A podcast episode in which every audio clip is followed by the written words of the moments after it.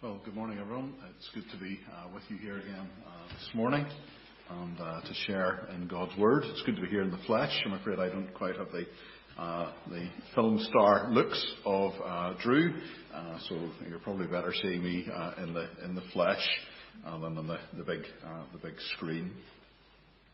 I want to uh, turn uh, this morning to God's Word and to Matthew uh, chapter five, a passage we're going to Uh, refer to uh, a little bit uh, later on.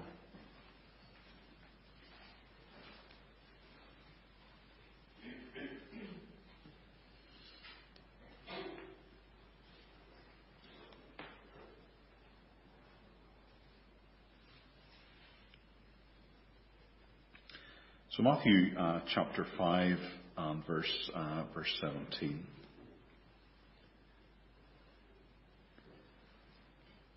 Jesus said, "Do not think that I have come to abolish the law or the prophets. I have not come to abolish them, but to fulfill them.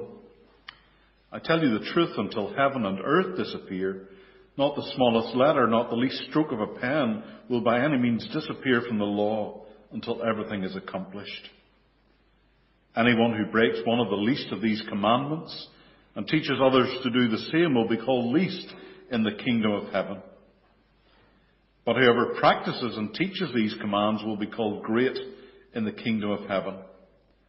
For I tell you that unless your righteousness surpasses that of the Pharisees and the teachers of the law, you will certainly not enter the kingdom of heaven. You have heard that it was said to the people long ago, 'Do not murder,' and anyone who murders will be subject to judgment. But I tell you that anyone who is angry with his brother will be subject to judgment. Again, anyone who says to his brother, 'Raca,' is answerable to the Sanhedrin. But anyone who says, 'You fool,' will be in danger of the fire of hell. Therefore, if you are offering your gift at the altar, and there remember that your brother has something against you, leave your gift there in front of the altar. First go and be reconciled to your brother, then come and offer your gift. Settle matters quickly with your adversary who is taking you to court. Do it while you are still with him on the way, or he may hand you over to the judge, and the judge may hand you over to the officer, and you may be thrown into prison. I tell you the truth, you will not get out until you have paid the last penny. You have heard that it was said, 'Do not commit adultery.' But I tell you that anyone who looks at a woman lustfully has already committed adultery with her in his heart. If your right eye causes you to sin, gouge it out and throw it away. It is better for you to lose one part of your body than for your whole body to be thrown into hell. And if your right hand causes you to sin, cut it off and throw it away. It is better for you to lose one part of your body than for your whole body to go into hell." This is the Word of God. Baroness uh, Boothroyd, who is uh, Betty Boothroyd, was formerly Speaker of the House of Commons, recently uh, said, "Never in my parliamentary experience have I witnessed such a collapse of the people's trust in a government that promised so much and so quickly, and is now groping for desperate solutions to problems it said would not arise, or if they did, they would easily be resolved." Of course, at this time, as we look across uh, the Atlantic, uh, we see that it's not only the British political system that has trust issues, but the collapse of trust uh, is not just an issue for the relationship between governments and their people, but all around us in society today we witness the collapse of trust. In the last few years, the phrase "fake news" has entered our vocabulary. People have trust issues with the media, and of course they have trust issues with social media. We have trust issues today with those who are experts. People today do not believe experts. One writer says we live in a world in which the idea persists that experts are mad geniuses with no moral compass, who constantly need their egos stroked. Of course, in the age of the scam, we do not trust anyone calling us from a bank, never mind a millionaire prince whose emails tell us that he just wants to give us his money. Marriages, they run into all kinds of difficulties, and they can often endure all kinds of difficulties. But what finally causes them to collapse is the collapse of trust. Why do we have trust issues in society? Well, of course, at the heart of trust issues are relationships. And in particular, relationships that do not function as they ought to function or as we would want them to function. We cannot trust the person who is disrespectful towards us. We cannot trust the person who wishes us harm. We cannot trust the person who is unfaithful, who steals, who deceives, who's motivated by envy. In short, we have trust issues because people break the Ten Commandments. Well, last time uh, we began together to look at the Ten Commandments. There we saw that God had rescued Israel from the land of Egypt, and that he now establishes a covenant with them as his treasured possession. And under the terms of that covenant, they must obey God fully.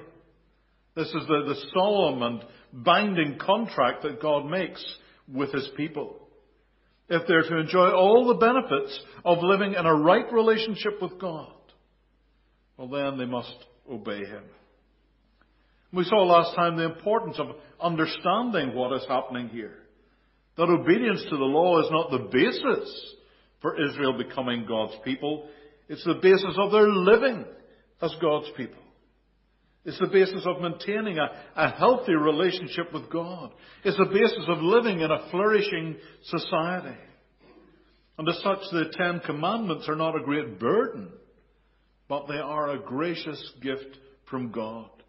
They are indeed, as we've been thinking in this little series, they are indeed God's traveling mercies for us.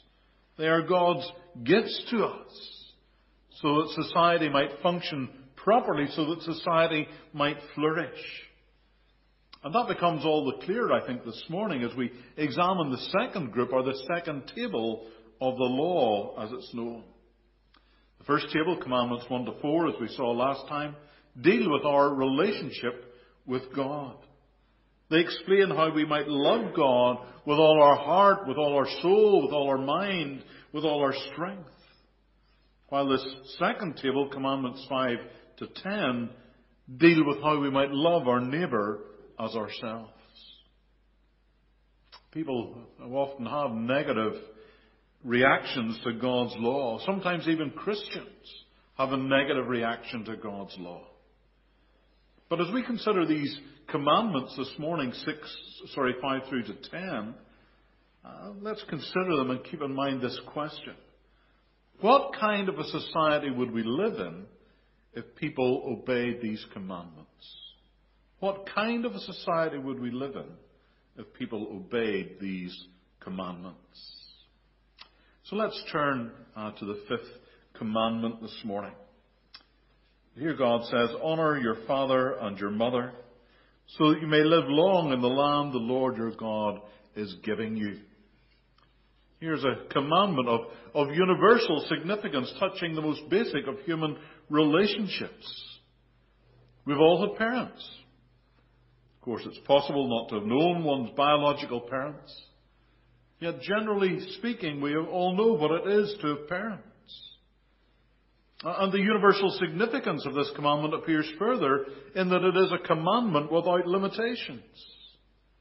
It does not say honour your father and mother while you're still a child. It does not say honour your father and mother if you think they did a good job raising you. The commandment doesn't have these or any other limitations. And the essence of this commandment is the responsibility of children to their parents. And of course, we live in a society today that thinks very differently about the parent-child relationship. We only think in terms of the responsibility of the parent towards the child. And whilst God's word does not deny the importance of that, it actually begins with the responsibility of children towards their parents. And this actually includes grandparents, as there is no Hebrew word for grandparents. Included in the terms father and mother is the idea of succeeding generations of parents. And the responsibility that we have towards our parents and grandparents. It is to honour them. Well, what does that mean, to honour your parents? Well, obedience to the fifth commandment begins with the attitude that children adopt towards their parents. Children ought to hold their parents in high esteem. We ought to recognize that the idea of the family and the, the order within the family is something that is ordained by God himself. And as such, we shouldn't only honor our own parents in particular, but we should honor the whole idea of parenthood. We should seek to uphold the idea of the important role that parents play and the respect that they ought to be afforded. Now, such an idea strikes at the very heart of our society. As you know, we live in a very anti-authoritarian age. The idea that we, people honour their parents is one that's largely scoffed at. Indeed, the, the popular portrayal of maturity, if we're to believe the television and the movies, is one where children mature as they rebel against their parents, as they push them away, as they go their, their own way and break free from their parents. It's part of our culture of individualism, where everyone looks out for themselves. No one has any regard for parents or for grandparents. And yet, as Christians, we should go against the grain of our culture. We should honour our parents. We should honour our grandparents. We should acknowledge their importance. We should acknowledge their wisdom and their place within the structure of the family. And as the dynamics of that relationship change with our parents over the years, as we move from childhood to adolescence, to young adulthood, to adulthood, we need to work out, well, what does it mean for us to continue to honour our parents and grandparents? As Paul writes, this is the first commandment with a promise. It is a promise that we will flourish if we obey this commandment. Society will flourish, and we will enjoy God's blessing whenever we honour our parents. And so we might ask, what kind of a society would we be living in if children honoured their parents? The sixth commandment then says, you shall not murder, or you shall not commit homicide. And this commandment prohibits the unlawful taking of human life. And that's rooted in Scripture's teaching that as human beings we are made in the image of God. Therefore, to take a human life in any circumstances is a matter of the utmost gravity. Furthermore, in any society in which all human life is not valued on this basis that we are made in the image of God, is to live in a society that is corroded at its very heart. We see the gravity of this commandment in Scripture, where the taking of another person's life is a capital offence. That if someone is murdered, we read as we go through the law, well then their own life is forfeited, their own life is to be taken in exchange. But this commandment also forbids manslaughter. That is, it forbids killing which results not from premeditated actions, but also from careless, accidental killing. This commandment tells us, when it's unpacked further in the law, that we must take care that we do not engage in any activity or any course of action that might cause the death of another person. So this commandment places the onus on us to be careful in all that we do, that we do not put the lives of others at risk.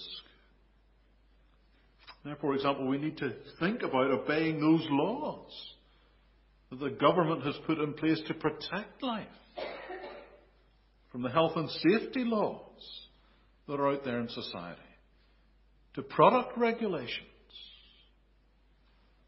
to speed limits,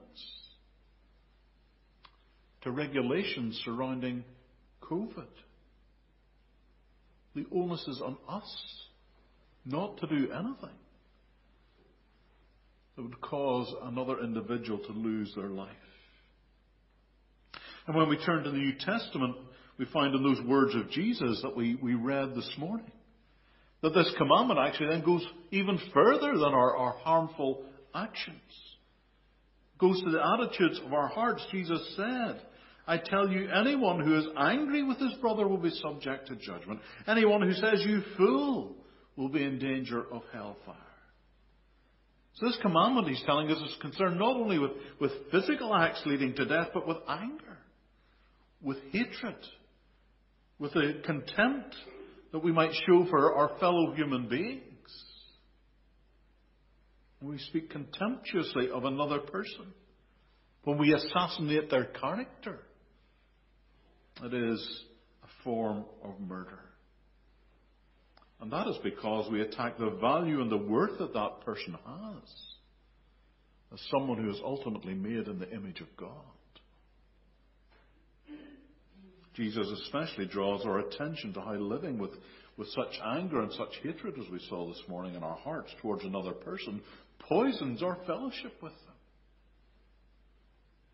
It poisons our fellowship with them if they are another believer. We cannot have a fellowship with another believer while holding them in contempt, while wishing them harm, while they're careless of whether or not they live or die. Or sometimes we even persuade ourselves that, oh, I don't hate that person. I, I really don't care. But actually we're holding them in contempt.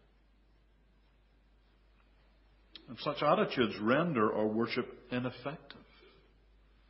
The Apostle James in chapter three and verse nine and ten says, with the tongue we praise our God and Father, and with it we curse men who have been made in God's likeness. Out of the same mouth, praise and cursing. My brothers, this should not be. We cannot truly worship God while we're holding someone else in contempt. We cannot truly worship God while bad-mouthing others. Jesus says that such worship is a sham. James says such worship is hypocrisy. And furthermore, we cannot truly worship God while despising any of his image bearers. We cannot truly worship God while we hold racist attitudes, whilst we hold sexist attitudes, whilst we hold sectarian attitudes. This commandment goes beyond physical acts of violence, and it searches, doesn't it, the deep recesses of our hearts. We might not entertain this morning committing murder. But if we take Jesus' words seriously, then to regard another human being with hatred and anger and contempt, that's the equivalent of committing murder, he's telling us. Again, let's ask ourselves, what kind of a society would we live in if people valued all human life? Because as we look at one another, we see above all else that here is another person made in the image of God. God then states in the, the seventh commandment, you shall not commit adultery. This is the first time we found the word adultery in the Bible. Yet it's clear from Genesis that the sanctity of marriage was recognized long before the commandment, and that the proper conduct of sexual relationships was to be within marriage. In forbidding adultery, the commandment forbids engaging in any sexual relationship outside of marriage. This is made explicit in the codification of the law in Leviticus chapter twenty. And there we see how this commandment is given its practical outworking, where all forms of sexual conduct outside of marriage are condemned. Adultery, incest, homosexual acts, or any other form of extramarital sex. And again, in the New Testament, we see that adultery and sexual immorality are condemned. We should not, however, consider this to be a completely negative commandment. For the commandment is also an affirmation of marriage. That God's intention for marriage is that it should take place between one man and one woman and in a relationship that is for life. It is exclusive. It should not be violated either by one of the partners in the marriage or by any third party. And then we should notice that the commandment is an affirmation too of sexual expression. It does not say that sex is wrong in the same way that it says that murder is wrong. Sexual desire is good. It is God-given, but it has a specific context. Such is the power of, of human sexuality that if you wrench it from its proper context, it can destroy lives. It can destroy relationships. It can strike at the very fabric of society itself. As someone has said, whenever we conduct ourselves sexually, however we please, well, then it's like grabbing a sleeping tiger by the tail. Again, in the New Testament, we see from Jesus' words in that passage we read together from Matthew chapter five, that once again the commandment goes beyond the physical act. Jesus says, "You've heard it said, do not commit adultery. But I tell you that anyone who looks at a woman lustfully has already committed adultery with her in his heart." See, adultery involves not only the act of adultery, but it involves giving in to the lusts of our hearts. Here in the Sermon on the Mount, Jesus is clear. The formal observance of the law is not enough. If our hearts remain impure, if we succumb to our lustful desires. Don Carson, a well-known uh, speaker and author, says of Jesus' words here, "This is not a prohibition of the normal attraction which exists between man and woman, but of the deep-seated lust which consumes and desires, which in the imagination attacks and rapes, which mentally contemplates and commits adultery." We must not, Jesus says, give in to lust, because that is adultery. Physical adultery, like all human activities, actually it doesn't just happen. It begins with the, the contemplation of desire. It's followed by wooing. And it's ultimately consummated as the occasion arises. Adultery doesn't just happen. It is planned. You see, adultery is usually committed not with some chance stranger, but with a work colleague, a friend of our husband or a friend of our wife, someone we socialize with, and the results from our plans, chance encounters that are strategically engineered, calculated flirting, opportunities concocted to be alone with that person. Well, what's the antidote? Well, Paul says the antidote is this: flee, flee. Run as far and as fast as you can.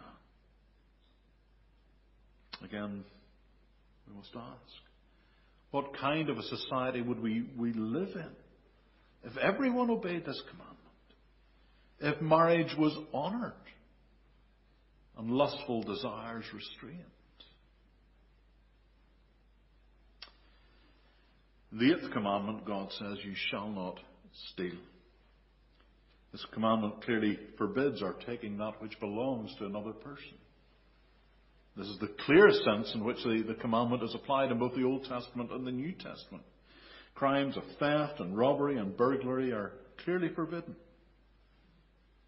But this is a commandment with other implications if we take it seriously. The word for steal might equally be translated kidnap. And some commentators believe that this is the, the primary meaning, actually, of this commandment. You shall not kidnap. But whether or not it's the, the primary meaning of the commandment, it is widely agreed that it does forbid kidnapping. It forbids us depriving anyone of their personal freedom and using them for our economic gain. This had particular significance, of course, in a culture where slavery was the norm. And while today we may not own slaves, this commandment reminds us that we should not be seeking to benefit from the exploitation of others, those who are forced into exploitative conditions. We should not be careless of that or seek to gain from it. It also prohibits any kind of fraud. In other words, we engage in stealing whenever we seek dishonest gain. That, of course, means we shouldn't defraud the government. We need to pay our taxes, as Romans thirteen reminds us. It prohibits what we would call today white-collar crime. This may involve fiddling the book, so-called creative accounting, insider trading, computer hacking, or any other kind of sophisticated fraud. It's wrong. Contrary to the views of some, there are no victimless crimes here. Nor should we, in the course of business, exploit others or oppress others. Nor should we engage in bribery, either in the giving or accepting of bribes. Again, that's an attempt to financially exploit someone else for our personal benefit. Again, what kind of a world would we live in if we conducted ourselves honestly when it comes to our financial dealings, when it comes to respecting the, the property, property and the rights of others? Ninth commandment states, you shall not give false testimony against your neighbor. The most basic intention of this commandment is to uphold justice by forbidding anyone to commit perjury. The version of the commandment we find in Deuteronomy five and twenty has a, a slightly different emphasis, which is directed against the spreading of groundless allegations. The commandment as such forbids both lying and the spreading of malicious falsehood. Consequently, we break this commandment not only when we lie, we break it when we engage in gossip and slander, when we distort the truth to do another person down, when we use falsehood to seek revenge, when we go along with a lie to help another person, when we fail to investigate the truth of malicious allegations but simply accept what is commonly said. Sadly, today we live in a world of what has been described as a, a world of lies, hype and spin, where lies, as we know, spread across the, the planet in seconds. We shouldn't be surprised that this is what the world is like, because the world is under the influence of the prince of this world, who Jesus describes as the father of lies. But the, the great danger is that as God's people called out of this world, we still conduct ourselves in a manner, in the manner of this world. Lies can just become part and parcel of, of our lives. And we think nothing of, of telling a lie to save our skins. We think nothing of telling a lie to, to, to gain some personal advantage. We think nothing of, of telling a lie to deceive someone. Christians can easily engage, of course, can't they, in gossip and, and slander. We all know that. And sometimes we do it and we think it's harmless, and we, and we love it because it titillates. But of course, we know gossip is power. Gossip makes us seem important. Important. Gossip and slander are the perpetuation of lies, and at the very best, the perpetuation of half-truths and distortions. It's wrong and it's dangerous. Many people have had their lives destroyed by gossip. And once we say something about someone else, we, we simply don't know where that's going to end. What kind of a society would we, we live in if we knew that people told the truth? What kind of a society would we live in if people only said things about others that are true, that are kind, that are edifying? The tenth commandment states, you shall not covet your neighbor's house, you shall not covet your neighbor's wife, or his manservant, or maidservant, or ox, or donkey, or anything else that belongs to your neighbor. It's the final commandment, and while Francis Schaeffer says it describes the hub of the whole matter, it's without doubt one of the, one of the most neglected, if not the most neglected commandment of the ten. Francis Xavier was a famous sixteenth century Jesuit missionary. He remarked that he had heard men confess to every sin he could think of. Indeed, confessed to some things that he hadn't thought of. But he said he never heard anyone confess to covetousness. I wonder when was the last time any of us confessed to covetousness? When was the last time any of us confessed to covetousness? Well, what is covetousness? Well, well covetousness, can, the word can be translated as desire, which in and of itself is not necessarily something sinful. Indeed, it's something that can be commended. It's good to desire certain things. What turns ordinary desire into covetousness, however, is the overwhelming longing to have something that does not belong to us. The overwhelming desire to have something that belongs to someone else. Again, here's a commandment that takes us beyond the external. It takes us into our interior world. It's easy, perhaps, to see when someone commits idolatry or murder or theft or adultery. Indeed, it's possible for us to externally keep the commandments. But this commandment takes us beyond the externals of law-keeping and challenges us again about the very motivations of our hearts. Because this commandment has to do with the motivations of our hearts. It underpins all the other commandments. And if we break any of the other nine commandments, it's because we've broken this commandment first. If we take what rightly belongs to another person, whether it belongs to God, His worship, His glory, His name, or the day He is given, or we take what rightly belongs to another person, their honor, their life, their husband or wife, their property, their, their, their justice, we do so because we've first of all broken this tenth commandment. We've first of all set our hearts upon something that belongs to someone else. Well, when we consider this commandment, it again perhaps seems strange to us. We're perhaps not going to uh, covet someone else's donkey this morning, or, or covet uh, someone else's uh, manservant. So, so how does this translate into our world, the, these terms that are used in this commandment? Well, it forbids us coveting another's security. Forbids us coveting another person's wealth, another person's relationships, another person's leisure, another person's status. It forbids us coveting these things because they're not ours. And it may lead us to take actions to claim those things for ourselves. But above all, it forbids us coveting these things because it leads us to set our hearts and our desires on those things that would readily take the place of God in our lives.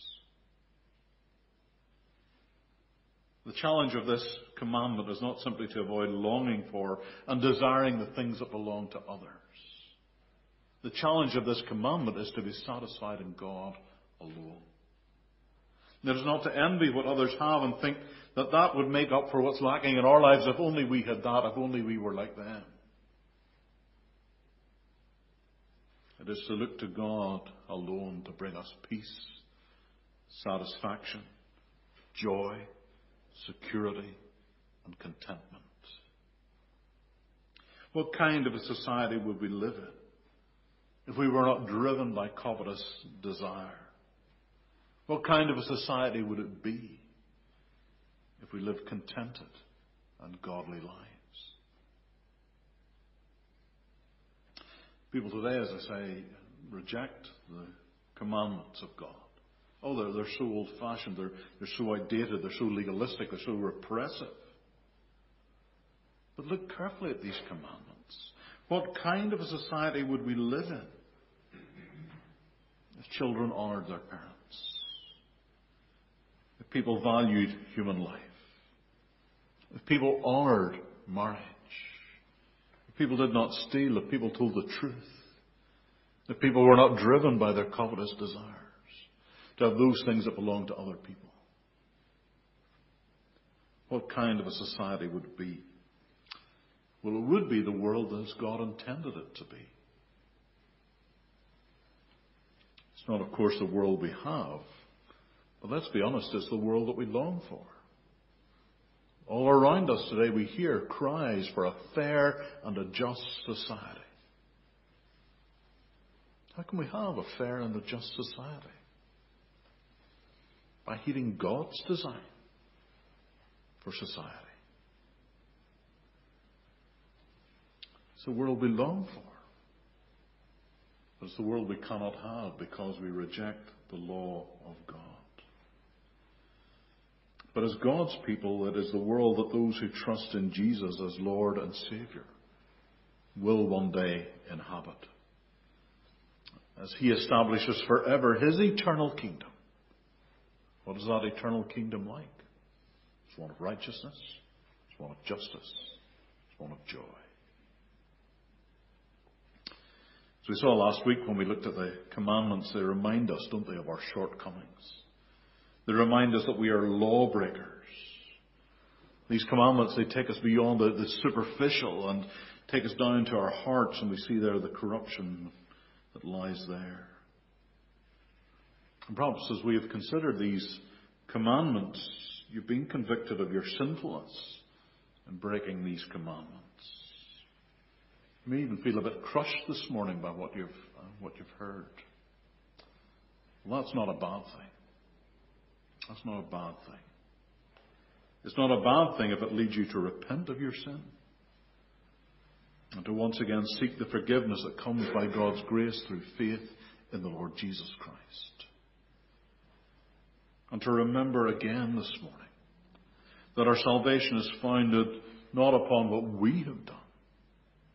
It's founded upon what Jesus has done. It is founded upon His finished work upon the cross. Not our ability to keep the Ten Commandments. And today we rejoice in that. We give thanks to God for that, for His grace. And as Top Lady old, old hymn states, not the labour of my hands can fulfil Thy law's demands. Could my zeal no respite know, could my tears forever flow?